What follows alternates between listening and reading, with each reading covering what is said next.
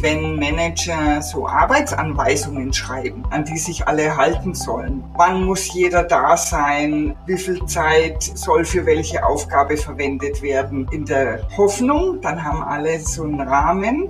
Aber das wird nicht mit dem Team entwickelt, sondern das wird im stillen Kämmerlein entwickelt. Und dann sagen sie, hier haben wir jetzt eine Anleitung, nach der wir alle arbeiten. Das funktioniert nie.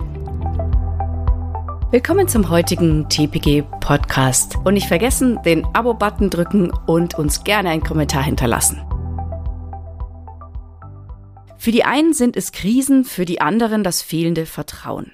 Fakt ist, es gibt jede Menge Trigger, die Menschen in Managementpositionen ins sogenannte Mikromanagement treiben. Dann heißt es nicht mehr managen, sondern selber machen. Das Problem liegt auf der Hand. Mikromanagement ist nicht nur ein Zeitfresser und hindert Manager daran, sich auf ihre eigentlichen Aufgaben zu konzentrieren, sondern es killt zudem die Motivation der Mitarbeiter. Eine Lose-Lose-Situation also. Doch wie kommt man raus aus dieser Falle? Oder bestenfalls gar nicht erst rein? Im heutigen Podcast spreche ich mit Projektcoach und Change Managerin Birgit Ströbel über Ursachen und Effekte des Mikromanagements. Außerdem gibt sie uns Tipps an die Hand, wie man die Gratwanderung zwischen Managen und Machen hinbekommt. Hallo Birgit, vielen Dank, dass du dir heute Zeit genommen hast. Hallo Tina, schön, dass ich da sein darf und ein super Thema, was wir heute besprechen.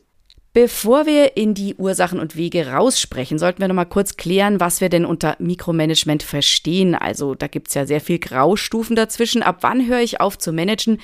Gibt es da verschiedene Stufen, wo ein Alert-Knopf angehen sollte in meinem Kopf? Ja, also wenn wir Mikromanagement erstmal äh, umreißen, ähm, ist das ein Managementverhalten bei dem sich Manager eben stark in den Arbeitsablauf ihrer Mitarbeitenden einmischen und jede Entscheidung kontrollieren möchten. Ähm, also da gibt's verschiedene Anzeichen für Mikromanagement, die darauf hinweisen können, dass Manager zu viel Kontrolle ausüben. Es gibt aber meines Erachtens jetzt keine Stufen äh, von Mikromanagement, weil es ja ein Verhalten ist und nicht eine Position. Mhm. Aber wo es schon Stufen gibt, also wenn wir über Mikromanagement sprechen, würde ich nochmal auf die Stufen oder den Reifegrad äh, der Organisation schauen. Denn ähm, das Managementverhalten kann sich aufgrund des Reifegrads des Unternehmens äh, natürlich äh, unterschiedlich auswirken.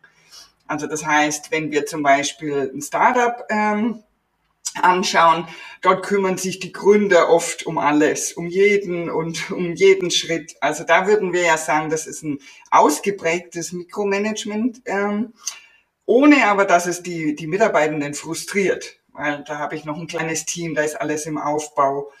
Ähm, Während es dann in einem Wachstumsunternehmen mit einem höheren Reifegrad, ähm, da gibt es strukturierte Bereiche, Prozesse, da hat in der Regel das Management klare Rollen und agiert so, dass es das große Ganze im Blick hat und nicht mehr äh, kleinteilig arbeitet.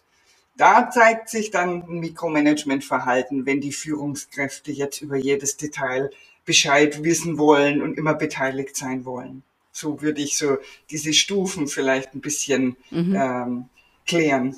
Mhm. Ja, weil es dann unterschiedlich auch zu bewerten ist, ja genau, natürlich. Mhm. Mhm. Inwieweit spielt hier das Thema Führung eine Rolle? Managen ist ja auch Führen. Wo ist hier dieser Aspekt zu sehen? Also ganz, ganz wichtiger Aspekt Führung spielt die entscheidende Rolle.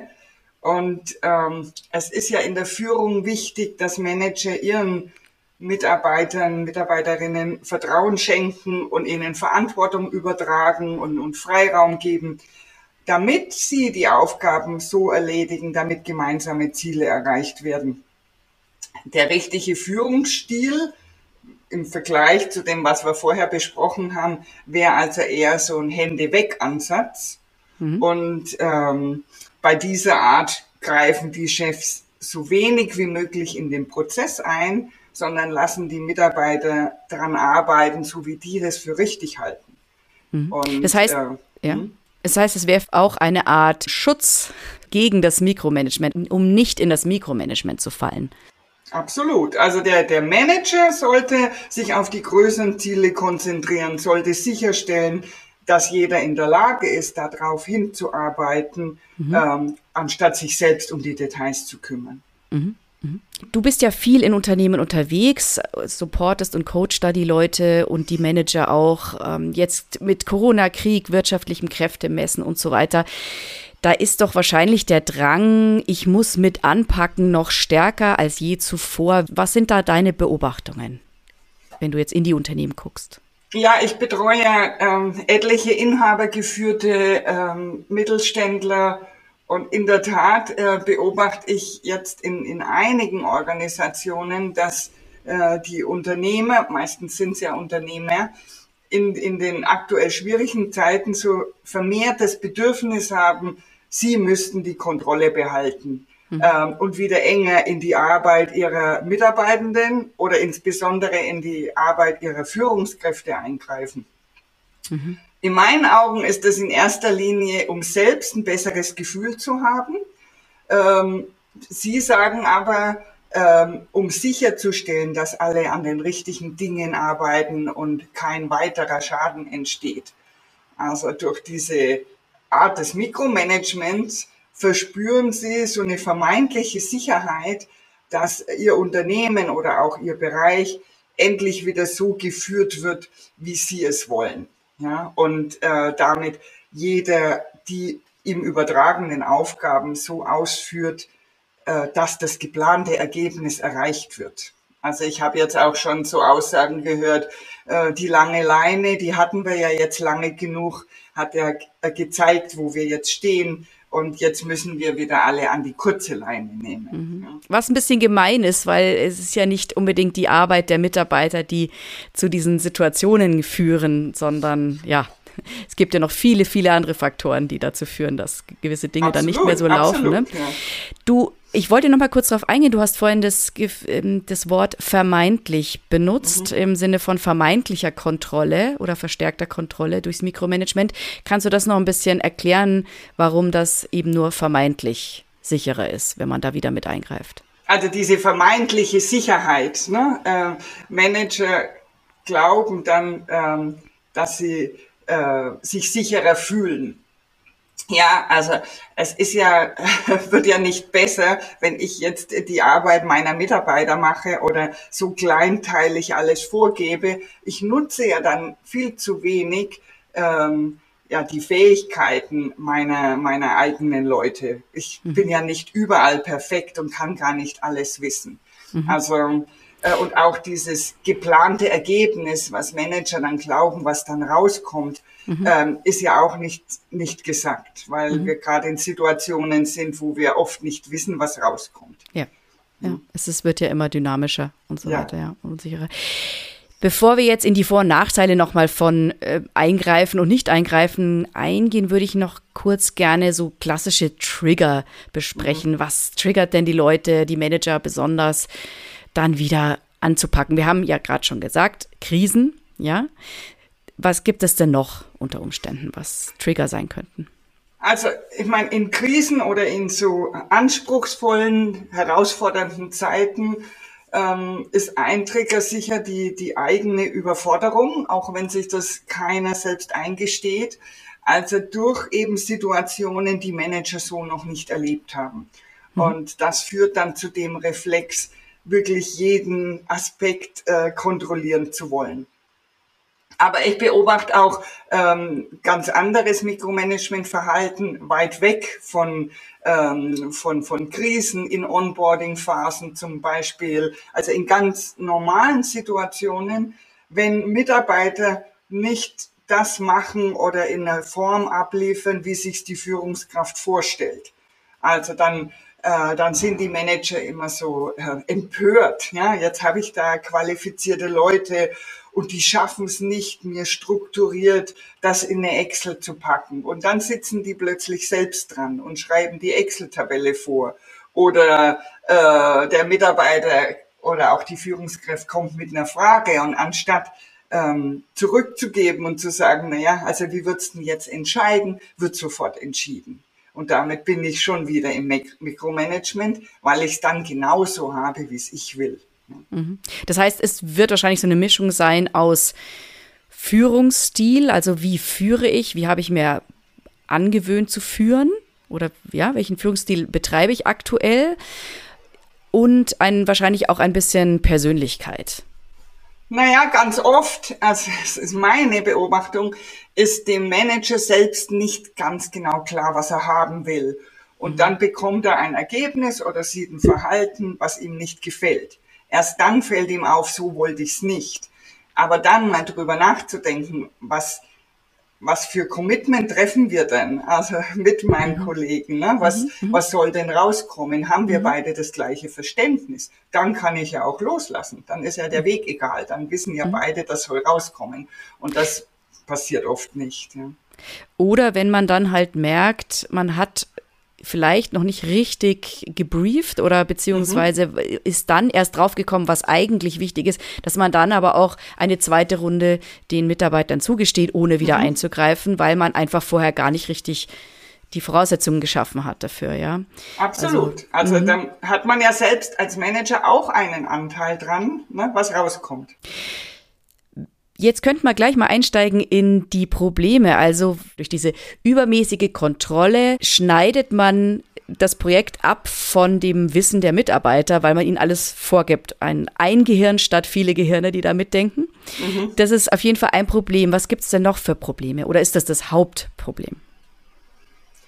Also das ist ja nur ein möglicher Nachteil. Es ist ja, ja auch bei Mikromanagement, äh, kann es auch zu der Reaktion führen, dass sich Mitarbeiter zurücklehnen und sagen, wenn für mich alles entschieden wird, prima, mhm. brauche ich selbst nicht denken. Mhm. Aber also jede Form von Management hat seine Wirkung. Ne? Die, und äh, die möglichen Nachteile im Mikromanagement ist das eine, was du gerade sagst. Also wenn ich als Mitarbeiter spüre, dass mein Vorgesetzter mir nicht vertraut und ständig in meine Arbeit eingreift, dann führt das ähm, in der Regel zu einer sinkenden Motivation ja. und damit auch zu einem geringeren Engagement. Weil dann mhm. muss ich mir ja selbst keinen Kopf machen, dann ja, sollen es doch die anderen machen. Und auf der anderen Seite, wenn bei mir jemand ständig eingreift und, und meine Entscheidungen kontrolliert, dann verlieren Menschen auch das Vertrauen in ihre eigenen Fähigkeiten und sagen, anscheinend bin ich nicht gut genug, weil sonst müsste ja nicht immer mein Chef das machen und dann traue ich mir immer weniger zu. Also das Selbstvertrauen sinkt und damit das Vertrauen generell. Das ist so auf der Seite der Menschen, aber wenn ich das Unternehmen beobachte, äh, dann passiert ja durch Mikromanagement auch eher ein Stillstand weil äh, der Manager plötzlich das Nadelöhr wird für jede Entscheidung. Und solange er keine Zeit hat, ähm, stoppt dann das Projekt und geht nicht weiter. Ja? Ähm, und ähm, gerade haben wir schon gesagt, wenn so vorgegeben wird, wie ist der Weg zum Ziel, wenn so kleinteilig kontrolliert wird, dann arbeiten die Mitarbeitenden auch nicht maximal effizient und effektiv. Also sie werden langsamer weil alles abgestimmt wird und arbeiten nicht frei heraus. Am Ende ist eben die Performance des Unternehmens leidet dann. Also zusammenfassend würde ich sagen, es ist geringere Mitarbeitermotivation, ineffiziente Arbeitsweise und ähm, ja eben Verlangsamung, weniger Fortschritt. Mhm. Kann denn Mikromanagement auch Vorteile haben? Ja, kann es auch. Also man würde ja denken, ein, ein moderner Führungsstil äh, ist das Nonplusultra ähm, und ist besser als Mikromanagement. Kann man aber so gar nicht sagen, weil ein moderner Führungsstil hängt auch von vielen Faktoren ab. Was für Unternehmen ist es, äh, welche Kultur, was für Fähigkeiten haben die Mitarbeitenden und eben die spezielle Situation. Es kann also in, in vereinzelten Fällen durchaus sinnvoll sein, Mikromanagement ähm, ja, zu betreiben. Zum Beispiel, wenn ein Projekt äh, recht kritisch oder sensibel ist und es notwendig ist, dass der erfahrene Manager eng mit seinen Mitarbeitenden dieses Projekt begleitet und genau überwacht und sicherstellt, dass es wirklich in einer bestimmten Richtung läuft. Dann würde man mhm. aber eher eng zusammenarbeiten und nicht eng vorgeben. Aber das wäre auch okay. so eine kleine Form ähm, von Mikromanagement. Im Allgemeinen ist schon erwiesen, dass ähm, ein moderner Führungsstil viel bessere Ergebnisse erzielt. Mhm. Genau, du meintest ja vorhin nur, auch äh, Ausnahmesituation mhm. wäre die Startups, wo das einfach durch das kleine Team per Natura sozusagen schon eine enge Mikromanagement-ähnliche Zusammenarbeit erfordert sozusagen. Ja, ja da gibt's meistens noch keine Führungserfahrung und oft hat man dann Studenten oder ganz junge Leute, ne, die wenig Know-how mitbringen. Ja, genau. Das ergibt sich dann daraus. Eben. Ja, genau. Mhm. mhm. Wenn wir da mal einen kurzen Blick auf die Generationen werfen, also wir haben jetzt, steht ja jetzt ein großer Wechsel bevor. Mhm. Welcher Managementstil wird denn da bevorzugt? Kleiner Spoiler-Alert, vermutlich der moderne Führungsstil, aber ich hätte gerne mal deine Meinung dazu. Also so pauschal lässt sich auch hier wieder nicht sagen. Also wir sagen immer, die Generation Z, die erwartet jetzt ähm, was ganz anderes. Also auch da hängt der Managementstil natürlich wieder von der Art des Unternehmens ab, mhm. in welcher Kultur ähm, arbeitet jetzt diese Generation und welche Persönlichkeit hat der jeweilige Mensch. Ähm, aber generell ist schon zu beobachten, dass äh, ein Großteil dieser Generation äh, mitgestalten will und mehr Freiheit und Eigenverantwortung wünscht und ähm, auch eine, eine flache Hierarchie bevorzugt. Also idealerweise agieren in ihren Vorstellungen Vorgesetzte als in der Rolle eines Mentors, äh, der sie unterstützt und nicht zu sehr Dinge vorgibt. Und was, was dieser Generation eben auch wichtig ist, ist hohe Transparenz, eine transparente Kommunikation und ein regelmäßiges Feedback, dass mhm. sie sehen, wo sie stehen, ob sie weiterkommen. Ja. Mhm. mhm. Wenn ich mich jetzt wappnen möchte, nicht ins Mikromanagen zu verfallen, was kann ich denn da als Führungskraft tun? Worauf muss ich besonders gucken? Und vielleicht im zweiten Schritt dann auch, was kann ich tun, wenn ich schon drin stecke? ja. Also das ist, ähm, es sind beides wahrscheinlich die gleichen Tipps. Als, als Führungskraft gibt es mehrere Schritte, äh, die ich unternehmen kann, um erst gar nicht ins Mikromanagement zu verfallen oder mich davon wieder zu befreien. Mhm. Ähm, das Erste, was ich gerade schon mal gesagt habe, ist ganz klar Erwartungen ans Ergebnis zu beschreiben. Also erstmal selbst klar sein, was für Ergebnis möchte ich haben, beziehungsweise welche Ziele äh, wollen wir erreichen und dann ähm, das mit den Mitarbeitenden besprechen und eine Rückmeldung einholen, wurde das Gleiche verstanden. Mhm. Also haben wir die gleiche Erwartung. Das ist schon mal der Startpunkt. Wenn beide wissen, das soll rauskommen, dann äh, kann auch jeder frei agieren und kann äh, in Freiheit dahin arbeiten. Ähm, das Zweite ist, ähm, ich würde Aufgaben delegieren. Tatsächlich Aufgaben delegieren und eine coachende Haltung einnehmen, nicht so kleinteilig äh, eben vorgeben, sondern wirklich mal loslassen, die Aufgabe delegieren und als Sparringspartner mich anbieten bei Bedarf. Und ähm, dann sehe ich ja, wie gut sich der Mitarbeiter bewegt. Also ich lerne, wenn ich kein Vertrauen habe, hier so ähm, Vertrauen zu gewinnen ich bin nah dran, aber ich bin nicht der, der vorgibt, sondern der den Rücken stärkt, der dem Mitarbeiter hilft, dass er da hinkommt. Ja. Und ich kann ja, das wäre so mein dritter Tipp, ähm, regelmäßig Feedback geben. Man kann Feedback-Rituale vereinbaren. Also zu Beginn eines Projekts ähm, kann ich ja abstimmen, wann will, will ich denn einen Zwischenstand, wann möchte ich nochmal informiert werden um einen Anlass zu haben, Feedback zu geben.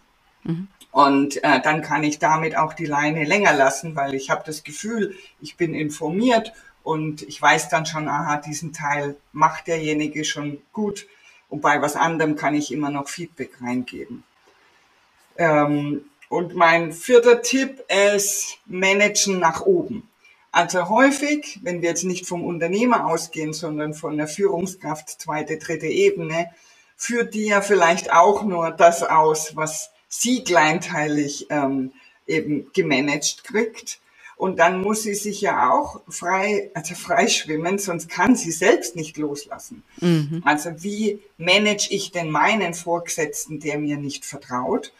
Ähm, und da würde ich sagen, also diesen Vorgesetzten mit ins Boot nehmen, erzählen, was man vorhat, wie man seine Leute führen möchte, wirklich beschreiben, was sind denn die nächsten Schritte, die ich jetzt tun will und um Vertrauen bitten und dann wirklich ein Übermaß an Information, bis mein Vorgesetzter sieht, oh ja, das läuft ja so in meinem Sinne und ich habe da ein gutes Gefühl. Mhm. Also Gespräche führen, sich als Coach anbieten, also nach, nach unten hin, sage ich mal, als Coach positionieren, nach oben hin das Gespräch suchen, das Verständnis suchen äh, des Vorgesetzten, dass der nicht mikromanagt, dass der mich nicht mikromanagt. Und dann kann ich das ganz gut verhindern, dass ich selber in dieses Kleinteilige reinrutsche. Es gehören ja immer zwei dazu. Ja? Mhm. Ich bin ja kein Opfer. Also wenn ich nicht möchte, dass ich so gemanagt werde, ähm, dann muss ich auch mutig sein und muss Verantwortung für mich übernehmen und das auch ansprechen. Und ich kann oft verstehen, dass äh, Manager sagen, boah, ich weiß gar nicht, also was da wieder rauskommt, alle sind defokussiert. Aber wenn ich dann einen in meinem Team habe, der mir Sicherheit gibt und sagt, schau, das mache ich jetzt als nächstes, dann kann ich den schon laufen lassen. Ja. Gibt es denn ein Beispiel, das du uns jetzt aktuell nennen kannst von einem Unternehmen, das sich da wieder rausklamüsert hat aus diesem Mikromanagement? Äh, ja, da fällt mir tatsächlich eins ein. Also ein großer Mittelständler, äh, drei Geschäftsführer, die umstrukturiert hatten ähm, vor zwei Jahren und mit dieser Umstrukturierung nicht so recht äh, äh, vorwärts kamen die Stimmung wurde schlecht im Unternehmen und das hat dazu geführt, dass sie immer kleinteiliger alles vorgegeben haben. Und dann hatten sie wirklich einen Abgang von, von guten Leuten und haben gesehen, also so, sie haben das nicht mehr im Griff. Sie mussten was ändern. Und ähm, die haben dann mit meiner Begleitung erstmal sich nochmal klar gemacht, wohin kann sich denn das Unternehmen momentan entwickeln? Die haben also nochmal ihre Zielvorstellung geschärft und haben daraus auch abgeleitet, was sind denn die Unternehmensziele, die wir dieses und nächstes Jahr erreichen müssen, um da richtig auf dem Weg zu sein. Und mit diesen Unternehmenszielen konnten sie dann ähm, im nächsten Jahr wirklich an ihre Führungskräfte rangehen und sagen, schaut, da wollen wir am Ende des Jahres stehen und jetzt lasst uns das mal runterbrechen, welcher Bereich zahlt denn wie drauf ein. Und damit haben sie wirklich ihre Führungskräfte viel stärker in die Verantwortung gebracht. War auch nicht jeder Führungskraft so recht, also weil es dann transparenter wurde, wo steht denn jetzt die Firma. Aber sie haben so einen roten Faden gehabt und die ganze Organisation hat verstanden, boah, wir haben jetzt ein anstrengendes Jahr, aber das soll rauskommen und darauf liegt der Fokus. Und so haben die durch ihre Abteilungsziele, die sie in kurzen Turnus immer wieder besprochen haben, wirklich die Organisation auf Spur gebracht. Und ähm, die Menschen, die da gegangen sind, waren die, die keine Transparenz wollen und alle anderen haben jetzt wieder eine Orientierung und ziehen auch an einem Strang. Also die haben das wirklich gut hingekriegt und die Manager sind auch wieder mehr freigespielt, sich mit dem Markt und mit der Organisation auseinanderzusetzen, mhm. nicht mit dem Job ihrer Teams. Mhm. Mhm. Gibt es denn bestimmte Methoden oder Tools, die mir dabei helfen können? Also das waren ja jetzt eher sehr hm, ja, beobachtende mhm. Dinge, die du jetzt beschrieben hast. Aber gibt es da noch irgendwas, wo du sagst, das kann man sich anschauen, lernen, üben und dann läuft man besser? Absolut. Also es gibt Tools, äh, die dafür helfen und ähm, die auch von, von modernen, ähm, auch jungen und modernen Unternehmen eingesetzt mhm. werden und was auch wirklich so ein Erfolgsfaktor ist. Also das erste Tool ist tatsächlich ein ähm, Zielsystem, was in kürzeren Turnus eben ähm, kontrollierbar ist. Also mhm. ein Zielsystem, was hilfreich ist, ist OKRs, mhm. also das heißt Objectives und Key Results ein Zielsystem, wo ich abgeleitet von den Unternehmenszielen mit den Abteilungen festlege, was sind die Ziele, die wir erreichen wollen und welche Ergebnisse wollen wir im Quartal oder in einem Tertial erreichen. Und ähm, dann arbeiten die Teams an den richtigen Themen und ich habe eben quartalsweise immer wieder ein Review und lege dann die Ziele für den nächsten Zyklus fest Und damit kommt das Unternehmen vorwärts. Ich habe eigentlich eine kleinteilige Kontrolle, ohne dass ich die Arbeitsweise vorgebe. Also das wäre ein Tool, was ich sehr, sehr empfehle. Ähm, das zweite ähm, ist, stärker in die Richtung rollenbasiertes Arbeiten zu gehen, also klare Rollen und Verantwortung. Wenn mir als Manager klar ist, ähm, wer, wer ist denn für was zuständig und was darf derjenige auch entscheiden, und wenn das auch der, den Mitarbeitenden klar ist, dann gibt's weniger äh, Unsicherheit. Dann weiß ich, das wird von mir erwartet und soweit ist mein Entscheidungsrahmen und das soll ich auch entscheiden. Also dieses rollenbasierte Arbeiten sieht man jetzt in, in jungen, modernen Unternehmen ganz stark. Das mhm. empowert die Menschen. Mhm. Ähm, Ganz kurz zu dem Rollenbasierten, gibt es da eine Methode, die du, die einen Namen hat, die, wo man sagen kann, da, die kann ich mir mal anschauen, dass ich mich da ein bisschen befasse mit diesem rollenbasierten Arbeiten? Also das, ist, das kommt aus der agilen Organisation und äh, wenn ich noch nicht gleich agil arbeiten will, kann ich mir aber anschauen, wie definiere ich Rollen. Mhm. Ähm, also es ist, äh, gibt keine Methode zur Rolle, aber es gibt Templates, wo, wo die verschiedenen Hüte, die ein, ein Mitarbeitender aufhat, ähm, also in meiner Position habe ich ja trotzdem verschiedene Rollen, wo die beschrieben werden, welche Ziele verfolgt die Rolle und was kann diese Rolle auch entscheiden. Und das ist ähm, sehr hilfreich, wie früher eine Job Description, nur ist er eben kleinteiliger und mehr auf die Verantwortung. Ähm, dann hast du gesagt, welche Methoden. Eine Methodik, ähm, die auch sehr hilfreich ist, ist eben regelmäßiges Feedback zu geben und da ein 360-Grad-Feedback einzuführen, um nicht immer nur top-down, Vorgesetzter sagt, der Mitarbeiter war gut oder nicht, sondern eben auch die Peers, äh, die Kollegen mit an den Tisch zu bringen und jeder hat die Möglichkeit, Feedback zum Prozess zu geben. Und ähm, dann, was natürlich über allem steht und was wirklich alle lernen müssen, ist vielleicht keine Methode, sondern ein Skill. Das sind eben die Fähigkeiten zur modernen Führung. Also diese moderne Führung muss tatsächlich von allen gelernt werden. Wir haben jetzt äh, zwei Jahre Corona, wir haben uns damit auseinandersetzen müssen, wie führe ich Hybrid, und in diesen schnellen Veränderungszeiten, wie führe ich äh, hin zu Selbstverantwortung und einer starken Kultur.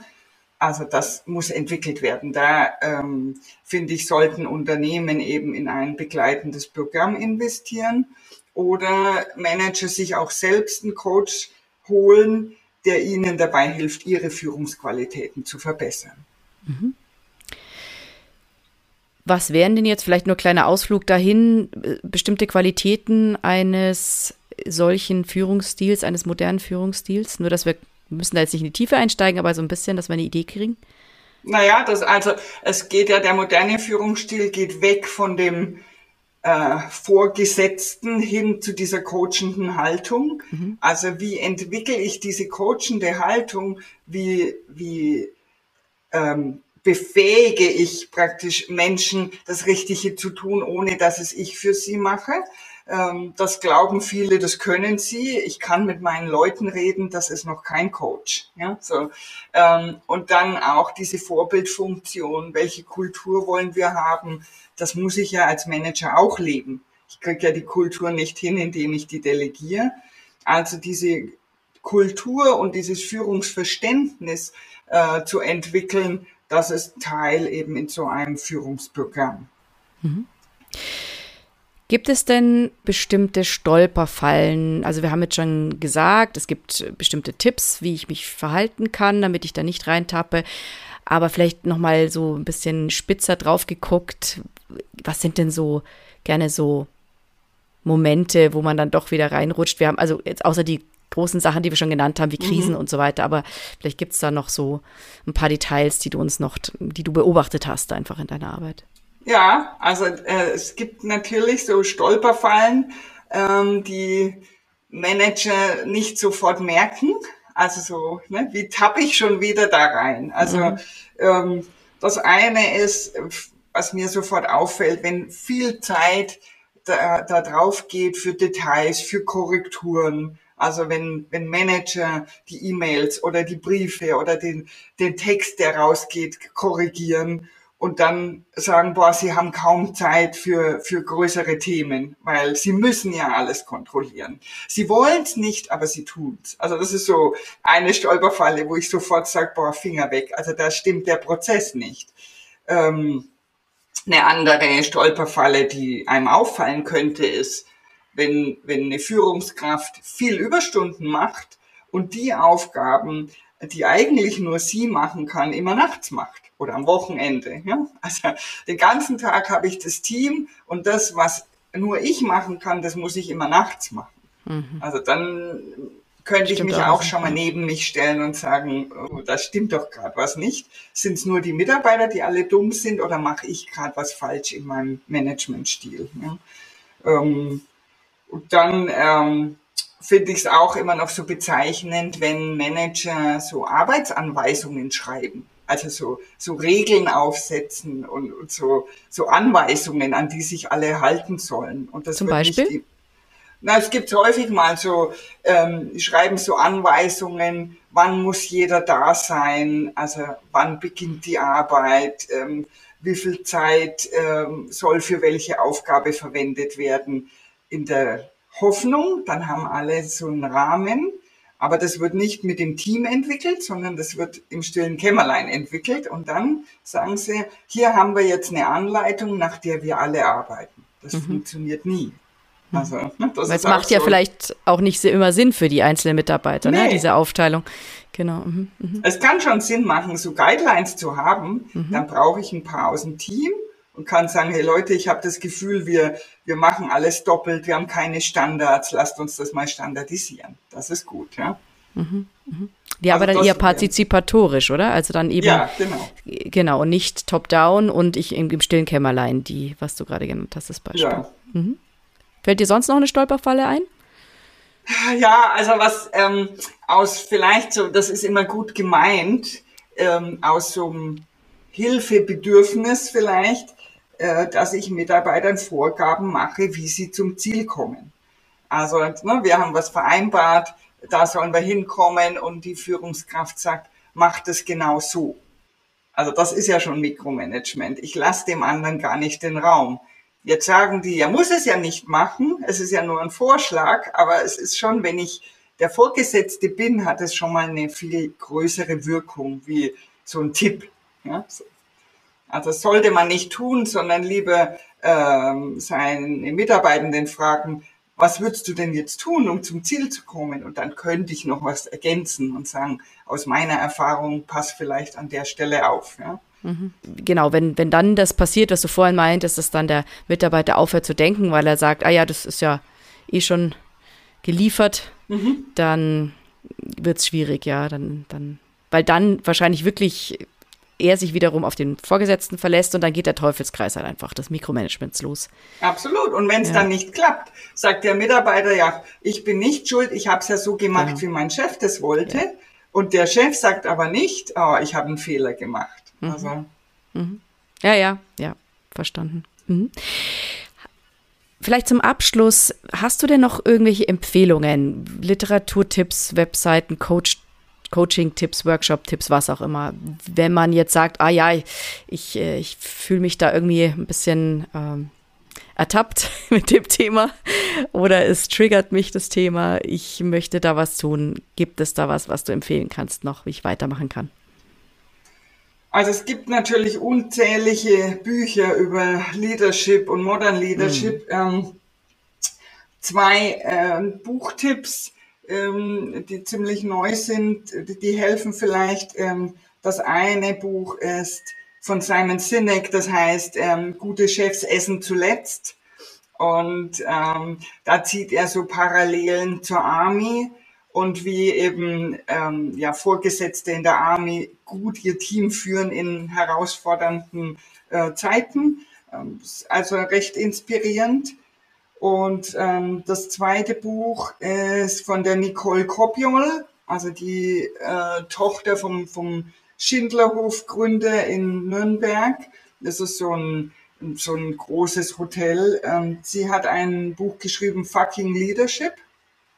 Und ähm, da geht's eben drum im Gastronomiebetrieb, aber man kann das ähm, auf andere Betriebe dann auch anwenden. Wie komme ich von diesem kleinteiligen, von dieser Hardwork, sagt sie, hin zum Hardwork, also zur Herzensarbeit? Wie, wie komme ich mehr in dieses gefühlvolle Zusammenarbeiten? Also das wären zwei Buchtipps. Und ansonsten, wenn Unternehmen ihre Führungsmannschaft oder ihre Führungskräfte eben für die, für die Zukunft fit machen wollen, dann haben wir bei Bergomacher ein Leadership-Programm, was ähm, moderne Führung und Kultur gestalten erlernt. Und das ist so ein begleitendes Programm. Also auch das kann man sich auf der Website anschauen, können wir ähm, den Link in den Show Notes verlinken. Also das wäre auch nochmal so ein strukturiertes Programm, was vielleicht eine Inspiration ist. Mhm. Gut. Dann wäre ich soweit mit meinen Fragen durch, Birgit. Hast du sonst noch irgendwie ein abschließendes Fazit, ein Appell, ein, ein Thema noch, das wir noch nicht genannt haben, was unbedingt jetzt noch in diesen Podcast rein muss? Also erstmal wünsche ich allen, allen Managern in diesen Zeiten Zukunftsmut. Es braucht einfach Mut. Ähm, auch abseits des Bewährten, des äh, Bekannten mal Dinge voranzutreiben. Mein Fazit ist ein moderner Führungsstil, der setzt auf Vertrauen, auf Eigenverantwortung und ist auch in, in schwierigen Zeiten, in Krisenzeiten der Weg zu besseren Ergebnissen. Und man braucht dazu einfach Steuerungsinstrumente. Also wir haben von, von den Zielen gesprochen, ähm, und klare Ergebnisse. Und äh, allen, die jetzt Angst haben, wow, wenn ich mich weniger einmische, dann habe ich ja nichts unter Kontrolle, möchte ich sagen, das stimmt nicht. Das bedeutet nicht Kontrollverlust. Im Gegenteil, also diesen engen Kontakt, diesen regelmäßigen Kontakt mit dem Team und das Feedback führt dazu, ähm, dass die Fortschritte so kommen, wie ich sie brauche. Und gleichzeitig steigert die Motivation, die Effizienz und eben auch die wirtschaftlichen Ergebnisse. Das wünsche ich allen, sich immer wieder zu besinnen und das auszuprobieren und da aufmerksam zu sein. Dem ist nichts mehr hinzuzufügen. Ein schönes Fazit. Danke, liebe Birgit, für deine Zeit und die tollen Tipps. Einen schönen Tag dir und bis bald. Bis bald, vielen Dank. Tschüss. Tschüss. Weitere Informationen zu Projektportfolio und Ressourcenmanagement finden Sie auf unserem YouTube-Kanal und dem TPG-Blog unter www.tpg-blog.de.